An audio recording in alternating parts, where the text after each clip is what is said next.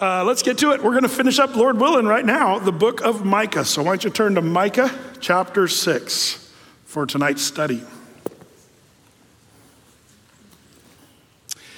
One of the things we learned in our previous Wednesday nights is that Micah sort of marks his sections here in his book with uh, a little phrase, hear ye, or hear.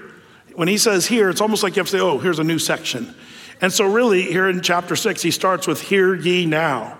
Um, and that's a, a, sign of this third section. The first section was chapter 1, verse 2, Hear ye all the people.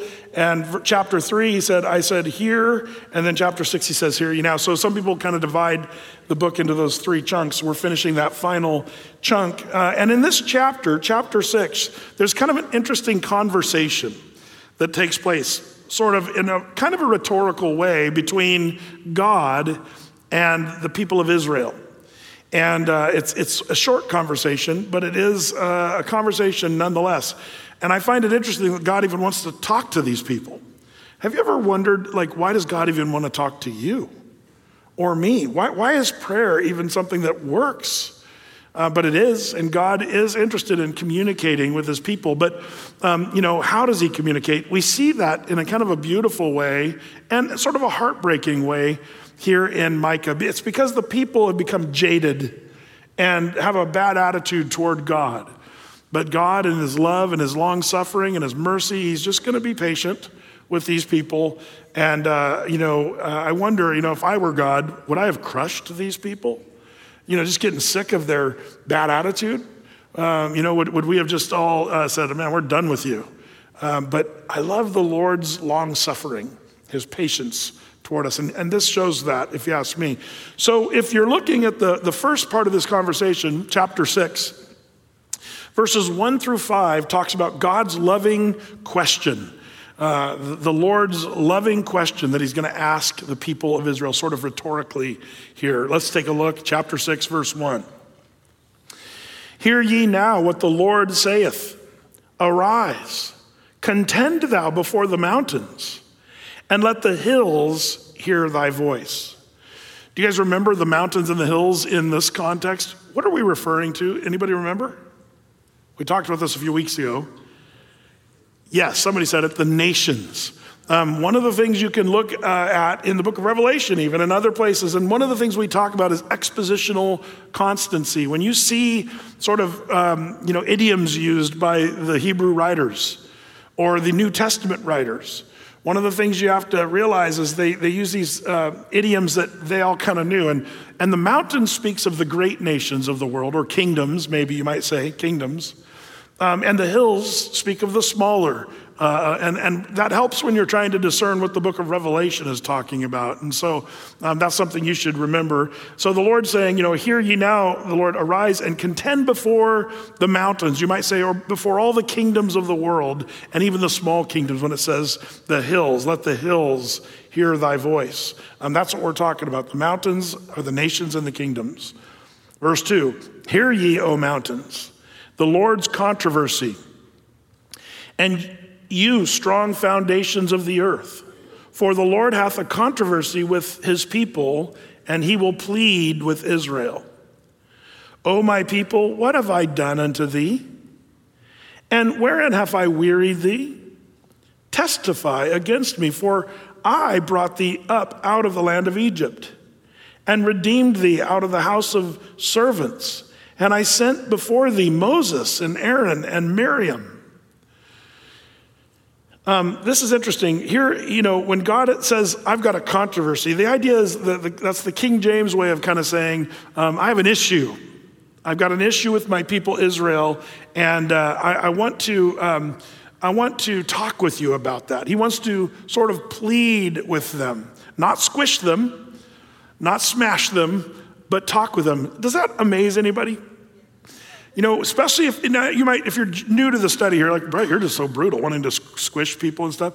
Well, if you understood these people, um, you know, Micah is seeing a rebellious Israel. These are people who the Lord saved them and blessed them and provided the land flowing with milk and honey and subdued all their enemies. And what did they do? Started worshiping idols and pagan deities. And by this time, they're already sacrificing babies on the altar to Moloch and Chemosh They're, they're, they're, they're sizzling these babies on these frying hot altars. Like, that's enough to make me want to squish them. You know, it's, it's sad because we have parallels today in abortion. When we see abortion in this land um, and around the world, millions, you know, it's, it's really um, amazing because comparatively, the whole sacrificing babies on altars of Moloch and Chemosh and all that, um, you know, that, that's bad enough. But, you know, that might have been thousands of babies that they did that to. But in this world, millions and millions and millions of babies, especially since Roe versus Wade, have been sacrificed really for people's pleasure, honestly. That's what it gets down to. I'm not ready for a baby. I want to live without the, you know, ball and chain of a, of a child. And so we think that it's okay. And man, I have to admit, I, I, I was glad to see this week that that crazy, um, you know, bill that was being put out there to basically allow abortion of a full-term baby. I don't know if you were following that this last week, but fortunately, that was uh, pushed down as it should have been. Horrifying, uh, kind of, yes. Yeah. Um, but, you know, again, if I'm God, I'd be like, okay, I'm done with you guys. There goes Israel. Uh, you know, it's like a little splat on the windshield. Uh, but God's, God is merciful. I, I do have to say, I'm, I, you know, as I look at that, I think, oh, Lord, I'm thankful for that personally, because I should have been squished. I should have been bugged. But you know what the Lord says? He says, um, I want to sort of reason with you. Uh, that's the idea. Isn't it weird that the God of all the universe is willing to reason with puny little humanity? Uh, I love the scriptures that talk about this, like Isaiah 118 is one of my favorites. Come now, let us reason together, saith the Lord. Though your sins be as scarlet, they'll be as white as snow. Though they be red like crimson, they will be white as wool. By the way, wool, some of you are like, wool is kind of an off white color uh, dingy. Well, actually, uh, when I was in the 4 H as a kid, one of the things we did, uh, along with cattle, is we also had sheep when we were little kids. Um, and one of the things we did is, I don't know if you guys have ever seen a, like a Suffolk lamb that is all washed. Uh, when you wash wool really carefully, it is as white as snow. It's amazing how white. And, and also you use these shears and you trim their little wool just so it's perfect, like a, just a perfect little, you know, sheep wool uh, ball. Uh, and that's how they graded you if you're, if you're shearing and your, your, your wool was just perfect. But it was white. It, when you washed it, it was white. That was kind of the thing. And so here's what the Lord's saying. You know, He's saying it'll be as white as wool, though your sins be like uh, crimson. I love that. But the word there, reason. Come now, let us reason together. Um, the Lord's saying, for your salvation, I want to reason with you. And, and the Lord is reasonable, I have to say. He's reasonable, not just in our salvation, but also in our service. Look at Romans 12. You guys know this one. Romans 12, 1. I beseech you, therefore, brother, by the mercies of God, that you present your bodies a living sacrifice, holy, acceptable unto God, which is your reasonable service. So, not only in salvation does the Lord reason with us, but He's reasonable in the sense of our serving Him as well. So, here in the book of Micah, chapter 6, we're seeing God simply reasoning with the people. And that's kind of this, this phrase when he says, I have a controversy and I want to talk to you guys about that. Um, and that's the heart of the Lord. I love that, that he's saying that. Um, and then he asks, he says, What have I done to you? What, what have I done to you guys that, that makes you come against me or, or, rebel against me? What have I done? Um, in some of you, you, you recognize this as a parent. Um, if you have teenagers, you know, and, and they've rebelled, if, if you're a parent who's had a, a teenager who doesn't really, you know, it's like the mother that's saying, you know, I gave birth to you, and the teenager's like, gross. I don't even want to hear about that. La, la, la, la, la, la. But as a mother, you're like, I went through pain and suffering for you. And, uh, and until the, the, the, teenager feels that themselves or, or whatever, they're never going to really fully uh, appreciate what you have done for them, just, just giving birth. That's enough right there. Um, but the Lord is sort of saying, you know, what have I done to you guys? And then he even reminds them, he says, verse 4, because I'm the one who brought you up out of the land of Egypt. You were slaves for over 400 years in Egypt. I'm, I'm the one who did that.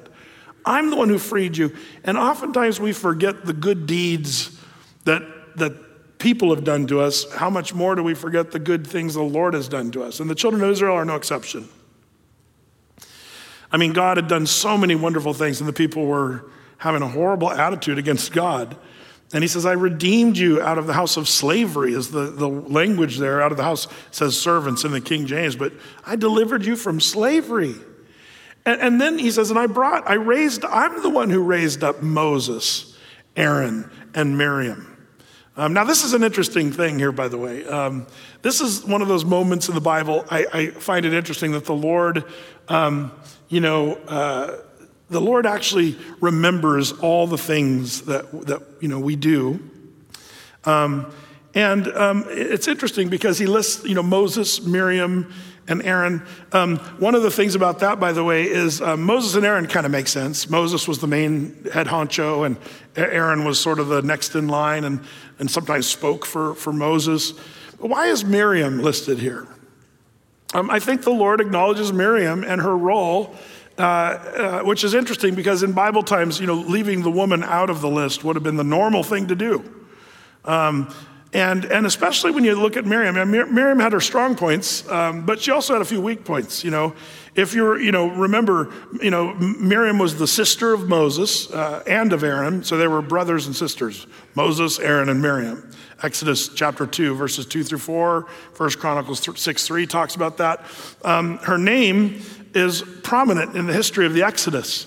Um, she's called the prophetess, actually in Exodus chapter 15, verse 20. So Miriam was a, a prophetess in the Bible, which is kind of cool. She took the lead uh, in the singing and the song after the parting of the Red Sea. Do you remember that? Uh, everybody crossed through the Red Sea, and then Miriam busts out her tambourine and starts singing and dancing and celebrating. That's Miriam who started all that. Moses busted out a song too there, but Miriam goes down in history as the one who was re- rejoicing in the Lord. excuse me, but she also led a rebellion uh, that was almost uh, successful against Moses, if you recall, um, when she said, You know, Moses, you've married a, a wife, a Cushite wife. Um, and she said, Who are you, Moses, to be in charge of us? You're not all that. And her and Aaron started to rebel against their brother Moses. Do you remember what the Lord sent upon Miriam to kind of silence her? Leprosy. Excuse me. And then the Lord healed her of that because she repented and uh, got straightened out. But Miriam died at Kadesh, if you remember, during the second encampment at that place. Um, and toward the close of the wilderness wanderings, that's when uh, she was buried there in Numbers chapter 20, verse 1. We read about Miriam's passing. But she was a prominent figure. And it's interesting here that Micah the prophet, you know, centuries later says it was Moses and Aaron and Miriam. Like that's an interesting thing that he leads, leaves her in. Um, and um, part of me is amazed at some of the people that you think about some of these big Bible characters that may not have been a part of the Bible had it not been for a lesser character. Um, question If Miriam didn't do all the things she did, would Moses have ever made it to be leader over Israel? No, if you recall, Miriam's the one who followed him in the basket as his, you know, when he was a baby and followed in the river's brink there and, and watched the basket float up to the princess there of Egypt where Moses was taken and saved from the slaughter of the Israeli boys. And that was Miriam who did that. And then got Miriam's mother to be the nursemaid for, the, for Moses. Like she really did, did some great stuff there. And it was, if it wasn't for Miriam, I, I think of Peter. Uh, you know, Peter's kind of a big deal in the early church, don't you think? And a lot of the Catholics are, yes, the Pope. um, well, would Peter have been there if it wasn't for one of the more quiet, uh, not like the cell phones, but the quiet disciples? um, let's, let's shut those babies off. We've had a, a, lately a lot of people's cell phones going off. That's, uh, we're gonna have to be like the movie theater. Please silence your cell phones. Um, um, but, um, but as it turns out, uh, you know, uh, Andrew was the disciple, and Andrew is one of those disciples you don't hear much about. But he's the one who actually brought Peter to Jesus and said, you know, I, I found the Messiah. Um, and I love that Andrew was, was the guy who brought Peter. And I do wonder, you know, in God's economy, who does God remember for what reason and the things? Because you might say, well, I don't do anything of great importance. You know, I don't have a, a, a you know, a, a, Bible study, or I don't have a church, or I don't have a social media account with, you know, 100,000 followers, or I don't have this or that. I'm not an influencer, uh, which our culture, you know, is kind of esteemed, I think, in, in the recent years. But you, you might have a more quiet ministry, but I, I do know that the Lord notices all those things. And he's going to be the one who rewards those things. I almost get a snapshot that God's just saying, I saw what Miriam did. And she gets part of that list of what I did by raising up Moses, Aaron, and Miriam. I think that's an interesting thing that she's included on this list. And it's just kind of cool, speaking of God's faithfulness. Um, well, um, all that said, um, you know, it also says there in verse 3 What have I um, done unto thee, and wherein have I wearied thee? Some of your newer translations say the word burdened, but that's the literal Hebrew translation of the word wearied uh, in your King Jimmy here when it says, you know, where have I wearied thee, or literally burdened thee, or put a burden on you? Um, one of the things that human nature does is acts like God has put a big burden on us, that God is burdensome. Um, do you remember when the people were getting used to saying, Oh, the burden of the Lord, the burden of the Lord? You remember what the Lord told the people? Stop saying that. God said, Stop saying the burden of the Lord. Well, well, we feel burdened. It's not my burden. Stop saying the burden of the Lord. Like the Lord had to tell the people to stop saying that. I remember in the 60s and 70s when I was a kid in the church, and there was these, there was always the heavy people in the spiritual realm, especially those that were kind of just coming fresh out of the, the hippie, you know, pot smoking hippie thing. Because uh, our church had a lot of those. Praise the Lord, they were all getting saved, but they were also still, I think, getting rid of the, you know, the cannabis out of their system, if you know what I mean. And they'd walk around, man, the Lord's just, I just have a heavy burden, man. I'm burdened. And I just remember thinking, no, you're just weird, maybe high. the burden of the Lord. Do you guys remember that? There was a, there was a thing back then where it was kind of cool to talk about the burden of the Lord. Um, but it, it's interesting because Jesus didn't talk like that at all. In fact, if you recall, Jesus said in Matthew 11, uh, you know, 28 through 30, Come unto me, all ye that labor and heavy laden, and I will give you rest. Um, take my yoke upon you and learn of me, for I am meek and lowly in heart, and you shall find rest unto your souls. For my yoke is easy and my burden is light. That's just a human nature thing to say, oh, God has burdened me, or I'm going through such troubling times, and it's God. There's, there's a number of reasons why you might feel burdened. Um, but as it turns out, if you're, I think, doing what God wants you to do and putting your trust where it needs to be, that burden will be lifted no matter what you're going through. God wants you to have that easy load, that burden that's light. He'll take your burden and he'll make it easy and light. That's what God promises. And by the way, one of the things you and I as Christians are supposed to do is bear one another's burdens as well. It's part of what the church is supposed to do, um, to, to try to come alongside of people and bear one another's burdens. So when it says here, you know, the people felt wearied, and the Lord saying, you know, um, what have I done to thee? And, and why, are, why are you saying that I'm the one who's wearied you? And he says, testify against me. In other words, it's almost like a courtroom scene here. He's saying, What's your testimony here to say that I'm the one who has burdened you? The truth is, and we know this from reading the rest of the Bible, that the people were burdened because of their stupidity. They were burdened because of their sin. They were burdened because of their own behavior, and they were blaming God for it. Same thing humanity does today. Um, humanity loves to blame God for stuff um, when it's really their own fault. Um, and truly, that's just human nature. It's immaturity, it's, it's craziness. God is the one who takes burdens. His load is easy, his burden is light. Um, but these people are doing kind of the classic thing by saying, you know, we feel wearied and burdened because of God. Um, and the Lord says, No, I, I'm the one who eased your burden when I brought you out of slavery, out of Egypt, when, you know, Moses and Aaron and Miriam were raised up there. So then he says in verse 5, he goes on, and he says, um, Oh, my people, remember now what Balak, king of Moab, consulted, and what Balaam, the son of Beor, answered him from Shittim to Gilgal, that you may know the righteousness of the Lord. He's reminding them of an old story. Um, when the children of Israel were you know, uh, you know, there in, in, the days of Joshua and stuff, they were, they were there, um, and, you know, Balak, the Moabite, was wanting to curse the children of Israel. Um, but did, he didn't know how to do that. He didn't know how to do it, but he did get a prophet. And there's a strange little prophet. And if you remember there in Numbers chapter 22, this crazy story of Balaam, the prophet. And it's a crazy story because um, Balaam, he, the Lord says, just go and speak the words that I give you. And Balak was saying, I want to hire you, the, the Moabite prophet, uh, to come and curse the children of Israel. So Balaam finally ends up going. And if you remember, he's on his way, he's riding a little donkey, and it gets, it gets a little misread after that, if you guys remember. Uh, the donkey, you know, the donkey sees the Lord with a flaming sword standing in front of him, and the donkey stops and is like, oh, and, the, and Balaam doesn't see it. And, and he starts beating the donkey. Uh, and the donkey turns around and says, Have I ever been like a bad donkey to you? Now, now you got the, the, the, the, talking donkey in the Bible. That's an amazing story. Is that too hard for the Lord? That's again where people say Jonah wasn't swallowed by a whale or whatever. People say that stuff. Well, the Lord made a donkey talk. Again, I'm, I do not have a problem with that. Um, and then the guy starts talking like a horse because remember, the donkey says, Why have I ever been unfaithful to you? And Balaam says, Nay.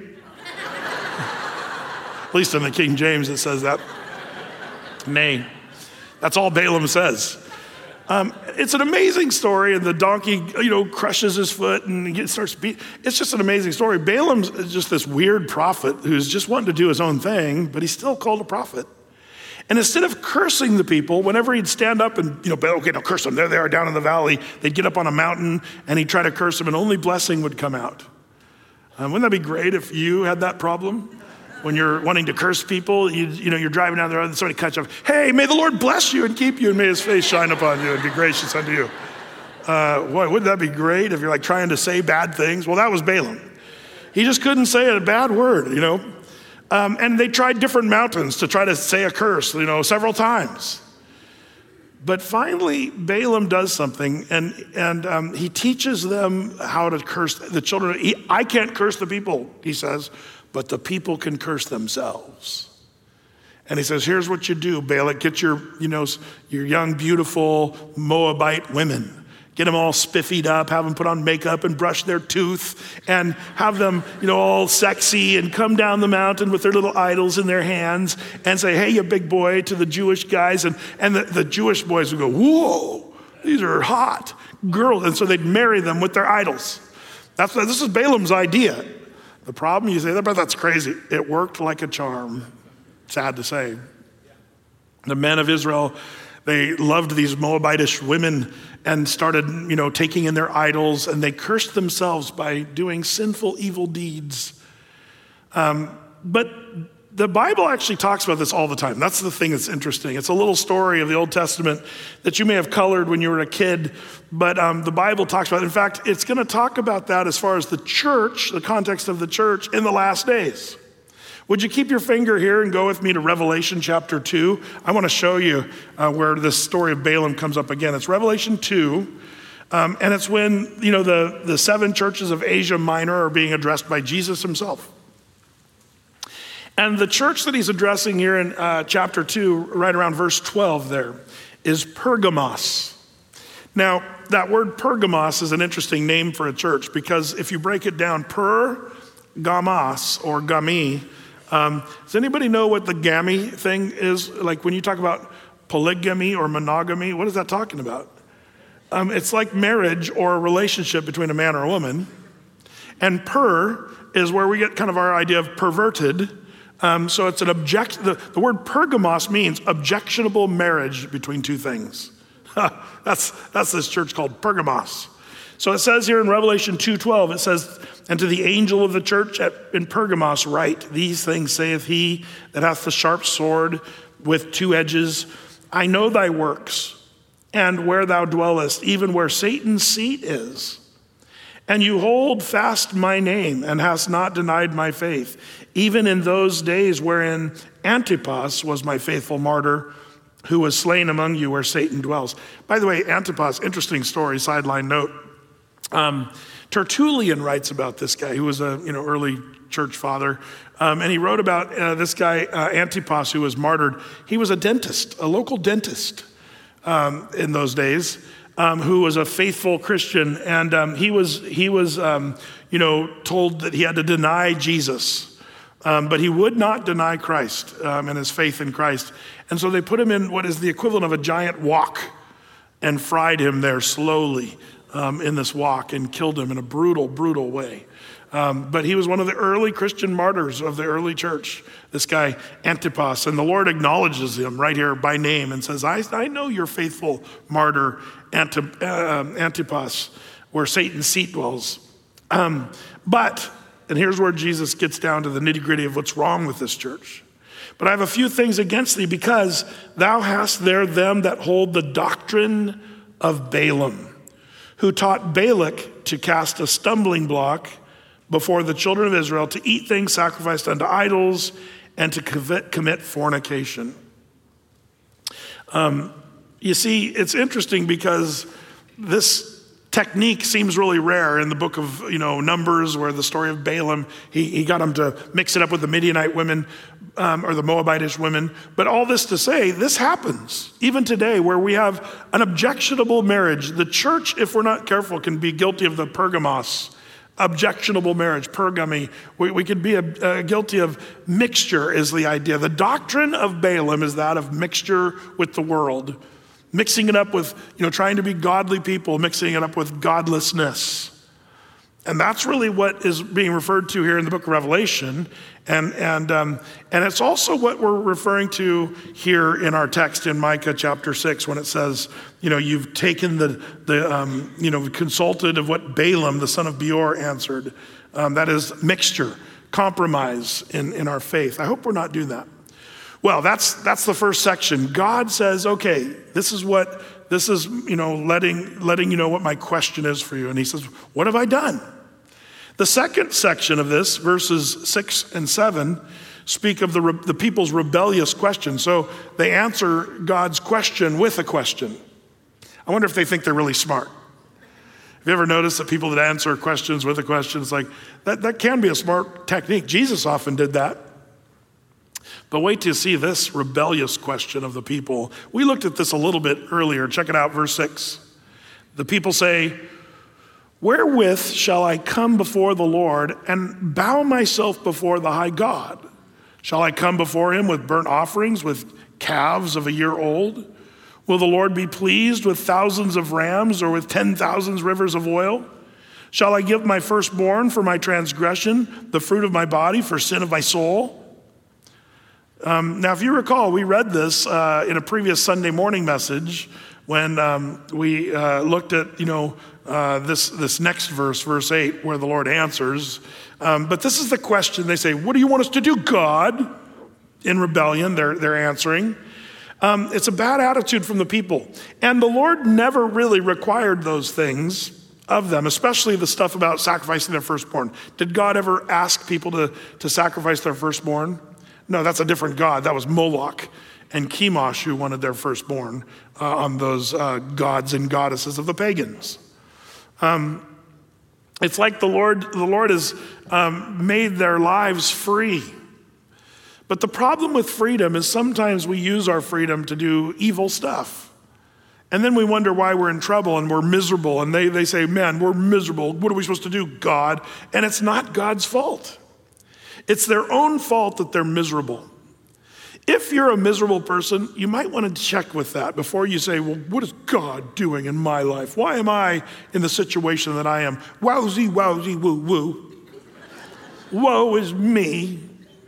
Um, why isn't God doing Where's my you know, boyfriend or husband, or where's my wife that I, why, why, I don't have a good job, and we, and we get all um, whiny and wimpy but we have to say, oh, wait a minute.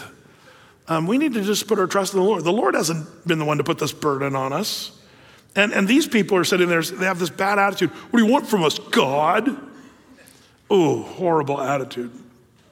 God forbid that we find ourselves being like these people and then when the Lord answers them, um, it just is even more. Uh, I'm going to call this section. So we, you know, we've, we've thus far we've seen his his loving question, the Lord's loving question, verses one through five, the people's rebellious question, verse six and seven. But thirdly, we see the Lord's loving answer, and we see that um, in verses really eight through sixteen. It says in verse eight, "He hath showed thee, O man, what is good, and what doth the Lord require of thee, but to do justly." To love mercy, and to walk humbly with thy God.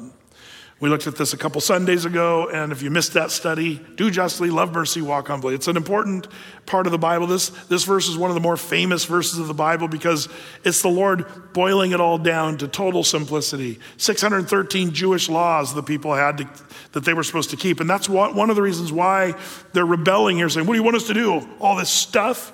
And the Lord says, You already know what to do. Do justly, love mercy, walk humbly. Um, you got to love this. Um, and, and, it, by the way, this whole thing of what the Lord really requires of us is, um, you know, what are we supposed to do as people? I love what John 6, 30, uh, 28 through uh, 29 talks about. Then said they to, to Jesus, What shall we do that we might work the works of God? And Jesus answered and said to them, This is the work. And notice that's a, a singular, one work, not the works. They're asking, What are the works of God? He says, Here's the work of God that you believe on him who he hath sent. Um, that's the big work that we're called to do. Not works. What are the works that I should do? Nope. What is the work? Believe on him who the Father has sent. That's Jesus. So, what are we supposed to do? Believe in Jesus. I love that. Do you remember the story of the Philippian jailer? Uh, and, um, you know, Paul and Silas were singing praises at midnight. And as they sang praises, there was a great earthquake there in Philippi. Um, when we went to uh, Paul's missionary journeys, we, we got to go to Philippi and we saw this very prison where Paul would have been held. Um, but the, the gates of the prison flew open and they were able to walk out free. Their chains and their, their you know, bonds were all broken off and they were just walking out.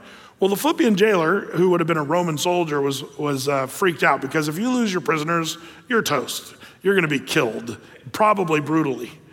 So the, the Philippian jailer gets his sword out and he's going to like stick himself through because all the prisoners are going to be gone. But Paul says, wait, do yourself no harm. And, and he says, we're all here. Chill out, man.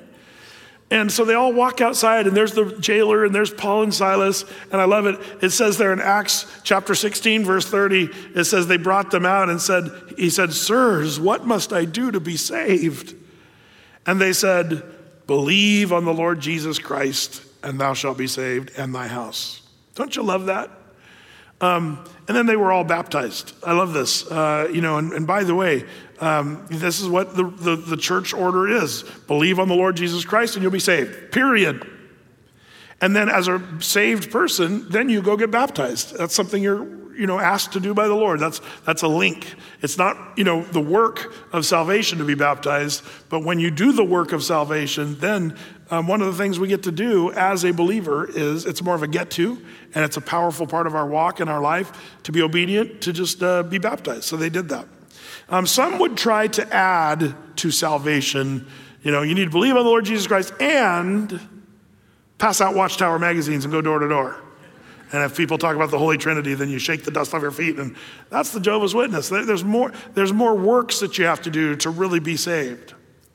Um, Mormonism, depending on which Mormons you talk to nowadays, Mormonism is really funny because um, it's changed. Um, it's amalgamated over the years, and depends on which Mormons you're talking to. There, you know. But if you get down to the doctrines and the covenants and the early Mormon writings and stuff, they've changed their doctrines and covenants three, more than three thousand times since Joseph Smith. Uh, how many times have we changed the Bible as Christians? Zero. Um, but the Mormons, 3,000 changes. Like, for example, um, they didn't, you couldn't, you know, polygamy was accepted. I mean, uh, you know, uh, Joseph Smith had, what was it, 27? How many wives did he have? 20 something? And um, Brigham Young had 50 something wives. Polygamy was encouraged back in those days. But thankfully, they kind of figured out, yeah, that's a little weird. And so they axed that off their doctrines and covenants. And we could go on and on about some of the weird things that they had in Mormonism that I'm glad we've never had in Christianity. Um, but Mormons are Christians. Um, the Mormons believe in a different Jesus than what the Bible actually teaches. But one of the things, and this is this again, I, I, I talk to Mormons now. They're like, "Oh no, no, we're saved by Jesus through grace." Um, but that's a person that doesn't really know their Mormon faith that well because they also believe that you're saved by being, you know, um, you know, one who believes in Jesus, and and you got to be part of the Mormon Church, be baptized into the Mormon Church. You've got to, uh, you know, uh, really work hard because if you want to get to heaven, you got to be a really, really good Mormon. And if you get, you know, if you're a really good Mormon, you might reach that, reach that from go from the terrestrial level to the telestial level. And if you're really, really good Mormon, you'll become like a god. You'll enter the celestial level because God was once a man like you who was just a really good Mormon. And, and, and that, like, this is what the Mormons believe. And if you don't believe me, if you're a Mormon out there going, I, I go to the Mormon church and I, I don't know about that, it's because you haven't really read your own writings and know what the Mormon uh, doctrines really are. That's what I'm finding is odd that a lot of people are Mormons without really knowing some of the weirder things of their doctrine. Um, so I'm not saying that just to be mean, but, but that's why the Christian church has never let Mormonism in. Why? Because they don't believe Acts 16, 30 and 31. Uh, how do I get saved? And Paul and Silas were wrong if you're a Mormon when he said, Believe on the Lord Jesus Christ and thou shalt be saved. Um, that's the work of salvation. But be that as it may, some people try to add to that. Watch out for people adding to the work of salvation through Jesus only. Um, well, that brings us to verse 9. Um, it says, The Lord's voice crieth unto the city and the man of wisdom shall see thy name. Hear ye the rod, and who hath appointed it. Interesting that the, that the Lord brings up here the rod, because um, the rod can be uh, uh, an interesting implement. Does the rod make you nervous, or does it make you comforted? Um, remember the Psalm 23 Thy rod and thy staff, they do what? Comfort. Why would a rod comfort a sheep? Well, the answer is because the rod could be used as a disciplinary tool, but it could also be used as a protector from the wolves. The shepherd would use the rod to protect the sheep. And it's all a perspective. If you're walking contrary to God, then the rod becomes a disciplinary tool or implement. And, um, and, and, and that's probably the context of what the Lord's talking about the rod of judgment and correction, and, uh, and thus um, you know, this, the staff. By the, the, the rod and the staff, the staff was used to guide and redirect the sheep. The, more of the shepherd's crook staff, the tall one, but the rod was more of a club, shorter, and was used to correct but also protect. Um, but in this context, the Lord's saying, man, um, I'm crying to you guys that the man of wisdom would see that the rod of correction, the stuff that they're going through, was, was uh, corrective and, and even the Assyrian invasion would be a corrective smack with the rod of correction. And hopefully the Jews would, would hear it, but they wouldn't. We know the story. They wouldn't hear that. Um, I wonder if the United States, if the Lord is trying to get our attention through his rod. You know, you do wonder. Um, as the Lord, because we've been very sinful. It, you know, if, if, we think America has been amazingly godly, um, well, we need to reassess re, uh, our history and our, and our current behavior. Man, most of what we do flies in the face of God today. And if we don't see the rod of correction, uh, I, I, maybe that's part of what we're seeing right now is the United States continues to seem to spiral in the wrong direction.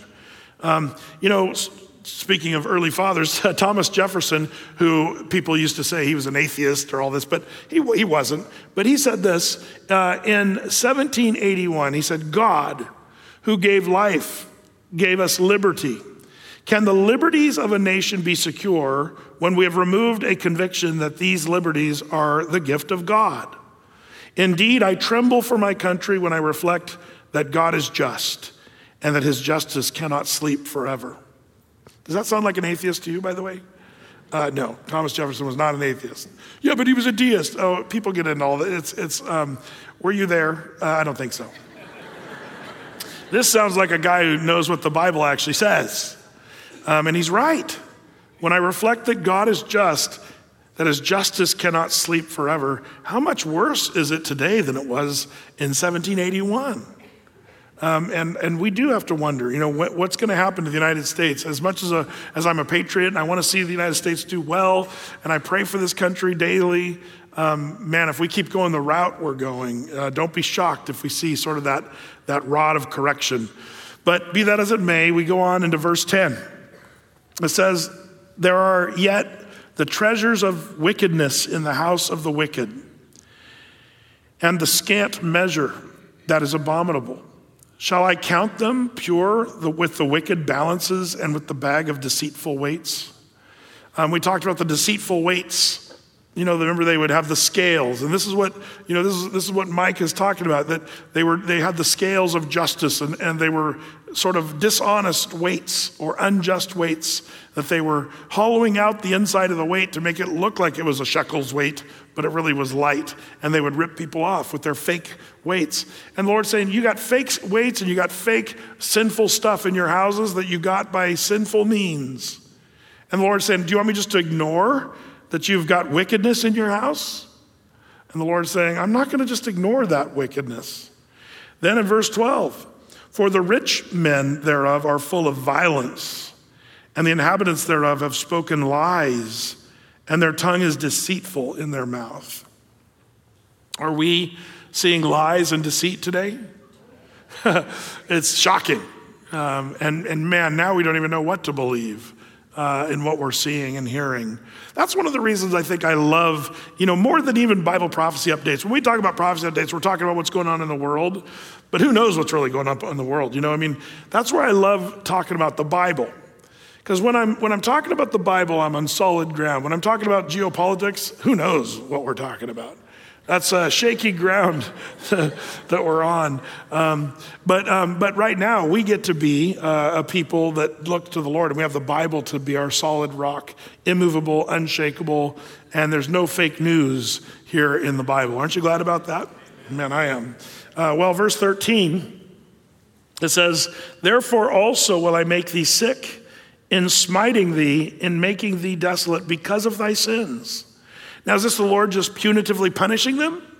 No, he's doing this correctively to try to move them to uh, repent. Um, so that's what he's, he's talking about. And how's he going to do that? Verse 14 Thou shalt eat, but not be satisfied.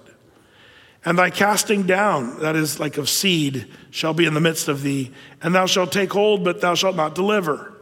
And that which thou deliverest will I give up to the sword.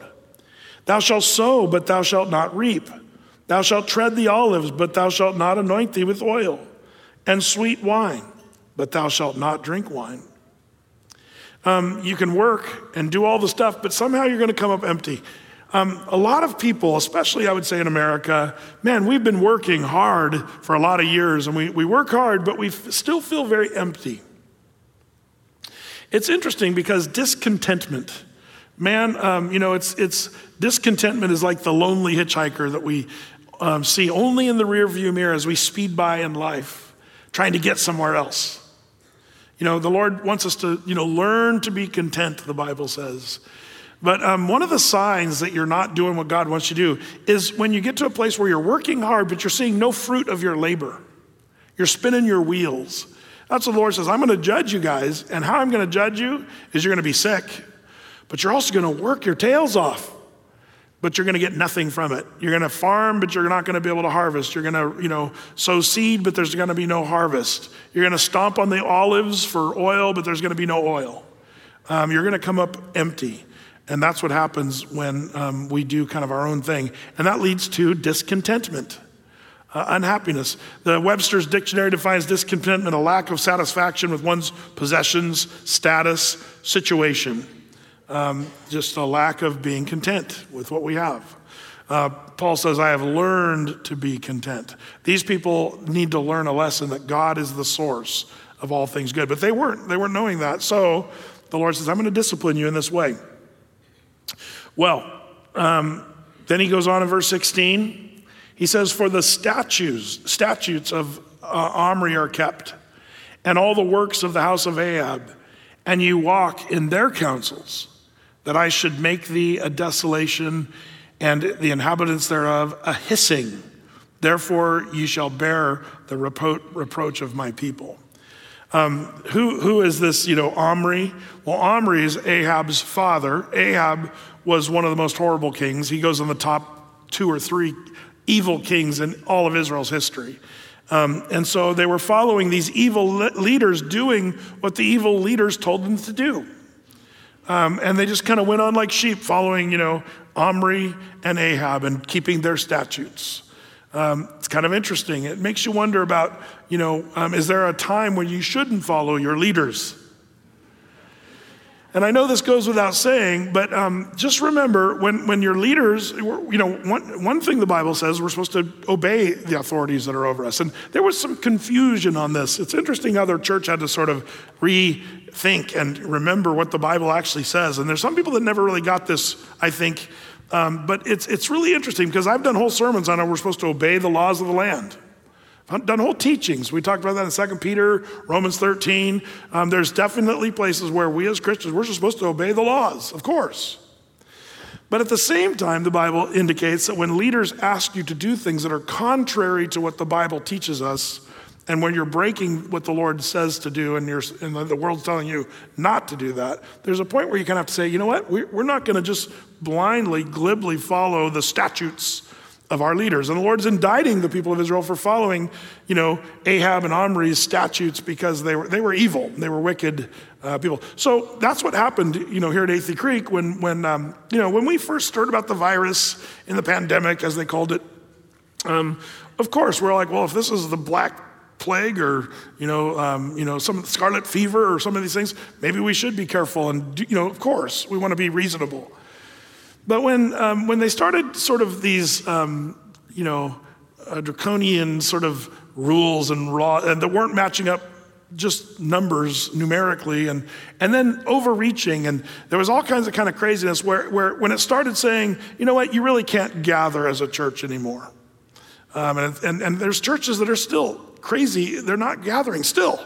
Do you know that like we've forgotten that because we've been gathering for you know a year and a half or more, um, and um, and we kind of forget. Sometimes I forget. I'm in a world here as a pastor here. I kind of forget about the coronavirus as an issue because uh, we're, we're the Lord's blessed our church, um, and there's been some sick people, but we've been biblically proportioned saved from the horrible pandemic out there, or it's not exactly what they all said it was going to be.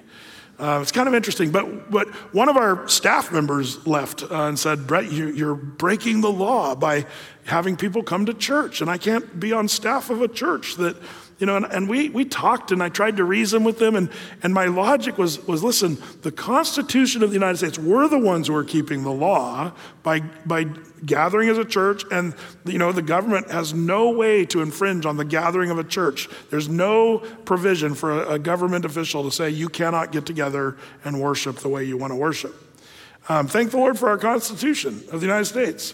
So when we said that, uh, this staff member left. It was really heartbreaking to me. I don't understand his logic. Um, I think he was misguided, and he was proven to be wrong when finally the governor of Oregon had to admit we're not going to, you know, enforce this upon the churches. There was a quiet little uh, snippet in one of the press conferences um, after they received a, lo- a, letter from our lawyer, our, lawyer, our attorney, uh, saying that we have the constitutional right to meet. Um, but, but all that to say, um, we do have to think about that in these days. There might come days, I could see it, if we suddenly become Canada, for example. Um, don't be surprised if old Pastor Brett gets dragged off to prison, uh, because I'm going to keep teaching what the Bible says. And I do see a day where that could come in America. Sad to say, I hope not. Hope we still uh, believe in our Constitution that we have the right to speak and freedom of speech, but also the right to meet as a church. But I see that being very much challenged and threatened globally. And uh, those things tend to creep into the United States. Uh, uh we'll see. We'll see what happens. But know this we're not lawbreakers until the leadership of our government will tell us to do things that are contrary to what God's word says. That was the indictment God says. You, you, you keep the statutes of Omri and the works of the house of Ahab, but you walk in their counsel, their laws. Um, uh, and because they did that, he says, I'm going to make you a desolation. And he did. Well, that brings us to chapter 7.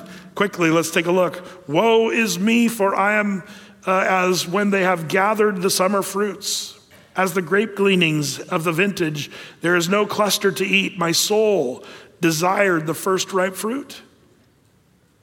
The good man is perished out of the earth and there is none upright among men, and they all lie in wait for blood. They hunt every man his brother with a net, that they may do evil with both hands earnestly. The prince asketh, and the judge asketh for reward, or like we said on Sunday, bribes. And the great man, he uttereth his mischievous desire, so they wrap it up. Um, the idea there of wrapping it up means that um, the, the the leaders of the country are doing evil, sinful stuff behind the scenes, and they sort of cover it up. Uh, um, you know, and we see a lot of that today. Verse 4 The best of them is as a briar, the most upright is sharper than the thorn edge. The day of thy watchman and thy visitation cometh now, shall be their perplexity. Uh, trust ye not in a friend, put ye not confidence in a, a, guide. Keep the doors of thy mouth from her that lieth in thy bosom, for the son dishonoreth the father. The daughter rises up against her mother, the daughter in law against her mother in law. The man's enemies are the men of his own house. Therefore, I will look unto the Lord. I will wait for the God of my salvation. My God will hear me. And we looked at this section, verses 1 through uh, 7, on Sunday. Um, you know, and, and it speaks of the barrenness of the land as he goes to get a vine, uh, you know, grapes from the vineyard. The vine here is not Jesus, by the way, if you're um, looking at this that way. The vine is also speaking of, of Israel um, you know, and the, the vine, but also the olive tree, the olive branch speaks of Israel. Um, but uh, all this is just the, the people are doing evil stuff. We talked about the word perplexity, um, and that's the last days kind of language that Jesus used in Luke 21. That um, because of people's sin and the way nations go, they'll be perplexed. Um, and um, we talked about people uh, that you, you, you, know you won't be able to trust them. Uh, don't trust in a guy. Don't trust in your neighbor. Don't even trust anybody in your house. Now, this isn't arguing, by the way, that we be sort of cynical about humanity. Um, this is just the results of a people who are in rebellion. And, uh, and because of that, they couldn't trust one another. Uh, sinfulness leads to all, all kinds of other troubles and what have you.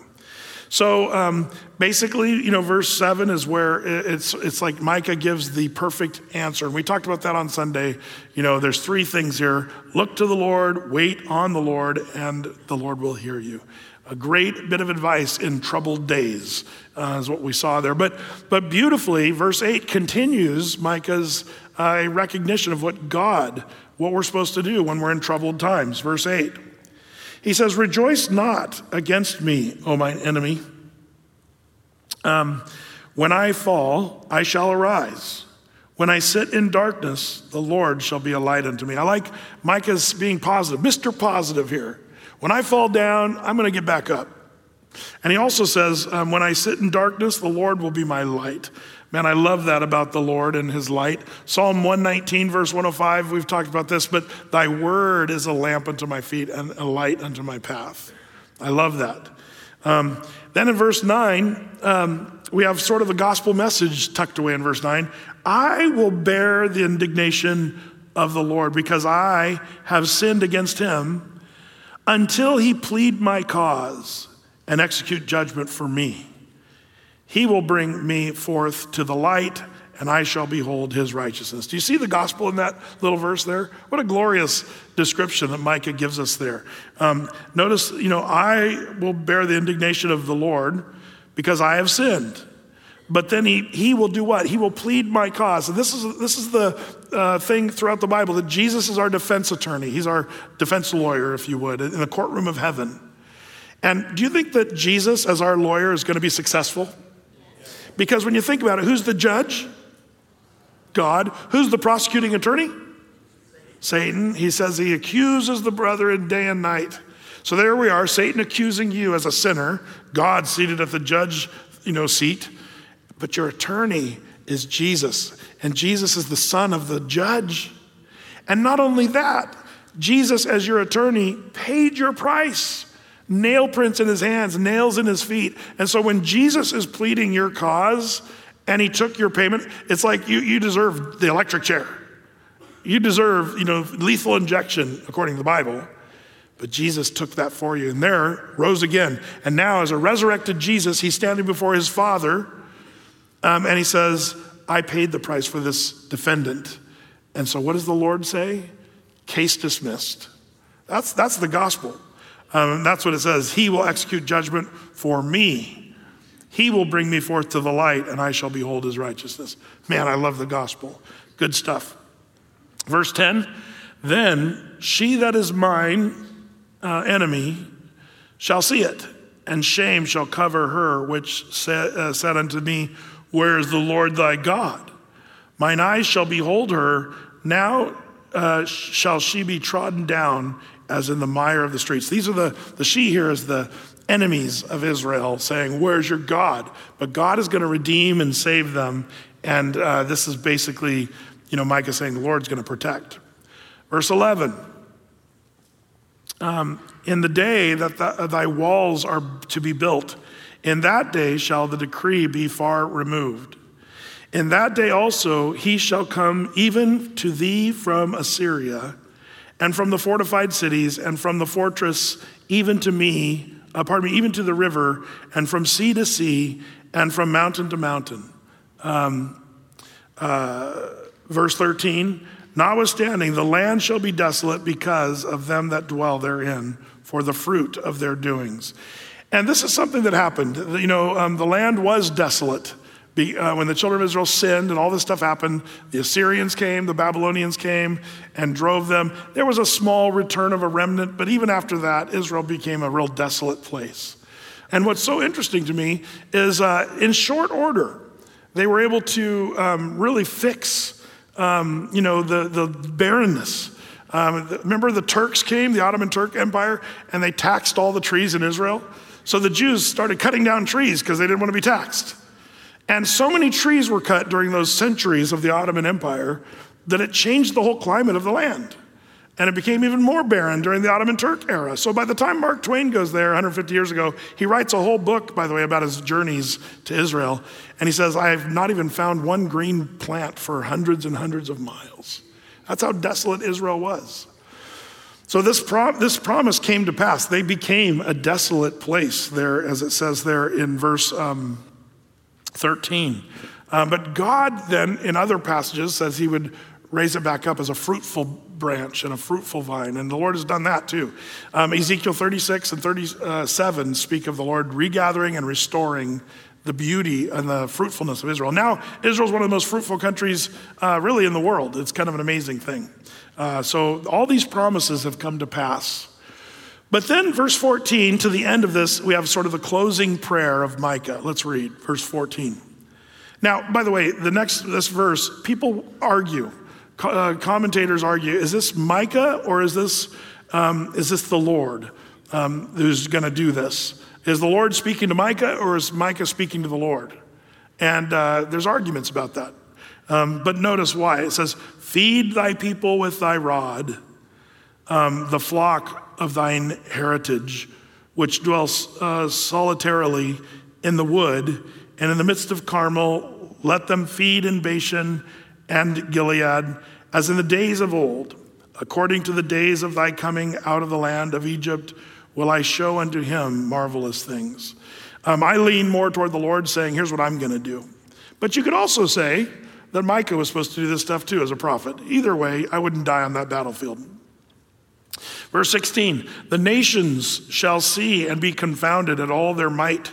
They shall lay their hand upon their mouth, their ears shall be deaf. They shall lick the dust like a serpent. They shall move out of their holes like worms of the earth. They shall be afraid of the Lord our God and shall fear because of thee. Um, this is one of those prophecies that's going to happen, you know, with the Babylonians, the Assyrians, where people are hiding like in caves and holes in the ground. Um, but it's also sort of a maybe a foreshadow of coming attractions like in the book of Revelation. For example, Revelation chapter 6, verses 15 through 17, it says, And the kings of the earth, and the great men, and the rich men, and the chief captains, and the mighty men, and every bondman and every free man hid themselves. This is the tribulation period, hid themselves in the dens and in the rocks of the mountains, and said unto the mountains and rocks, Fall on us and hide us from the face of him that sitteth on the throne and from the wrath of the Lamb, for the great day of his wrath is come, and who shall be able to stand? Humanity doesn't do so well when we are under siege. You know, it's, it's um, it, when, we, when our grocery stores are inaccessible, when we don't have electricity. Have you ever watched the show Alone? Where they, they drop people off up in the Arctic and they just have to survive for as long as they can. Whoever survives the longest wins. Um, it's kind of an amazing thing how humanity, even our toughest people, don't do that great. um, because it's hard to survive. But in the tribulation period, that's one of the things you'll see people kind of like, you know, what you saw perhaps when we saw, um, you know, Saddam Hussein in a hole when the Americans came in and found him in a hole in the ground, like he was literally in a little hole. Um, or in Afghanistan, some of the Taliban hiding in holes in the rocks in the mountains um, because they were uh, under sort of a siege in that way. In the tribulation, the rich men, kings of the earth, great men, they'll all be hiding in holes during the tribulation period. That's part of time I don't want to have any, any part of. I'll, I'll be in heaven by that time, and so will you if you're a Christian, because we'll be raptured. Praise the Lord. So, where do they hide themselves? In the caves, is the idea here, is what it's, what it's saying. Um, we looked at verse 18 a couple of Sundays ago, who is a God like unto thee? That pardoneth iniquity and passeth by the transgression of the remnant of his heritage. He retaineth not his anger forever because he delighteth in mercy. And man, that's a verse we should meditate on, memorize, love. This is one of the great verses of the Bible because it explains who God is. And it's a glorious, glorious thing. Verse 19, he will turn again, he will have compassion upon us, he will subdue our iniquities, and thou wilt cast all their sins into the depths of the sea. And this was part of our study a couple Sundays ago. And then he ends in verse 20 Thou wilt perform the truth to Jacob and the mercy to Abraham, which thou hast sworn unto our fathers from the days of old. Um, when will Israel be uh, seeing the mercy of Jacob and the truth that's talked about here, mercy to Abraham. When's that going to happen? When the fullness of the Gentiles come in, there's going to be the rapture of the church, and then it says, Romans 11, 25, 26, it, the, all of Israel will be saved. God still has a plan for the Jews, and they will see the mercy and the truth of God during those times. Micah is going to see his people perish during his day but the Jews would be saved in God's mercy during the tribulation period. That's what the book of Revelation's about. That's what book of Romans 9, 10, and 11 talks about. And praise the Lord, God has a plan for the Jews, and we love that. Amen? Amen. Well, Lord, we're thankful for this uh, glorious reminder of your mercy and your truth. How thankful we are for Micah and this little book. And now, as we go our way tonight, I pray that we'd be mindful of your word and that these beautiful scriptures that we see of your mercy and your goodness would be um, just really locked into our memories, Lord, where you help us to, to just remember that you're faithful and you're long suffering toward your people. Even when we're in rebellion, Lord, that you are faithful. So we pray your blessing now. We commit our lives to you and your church to you. And we ask this in Jesus' name. Amen.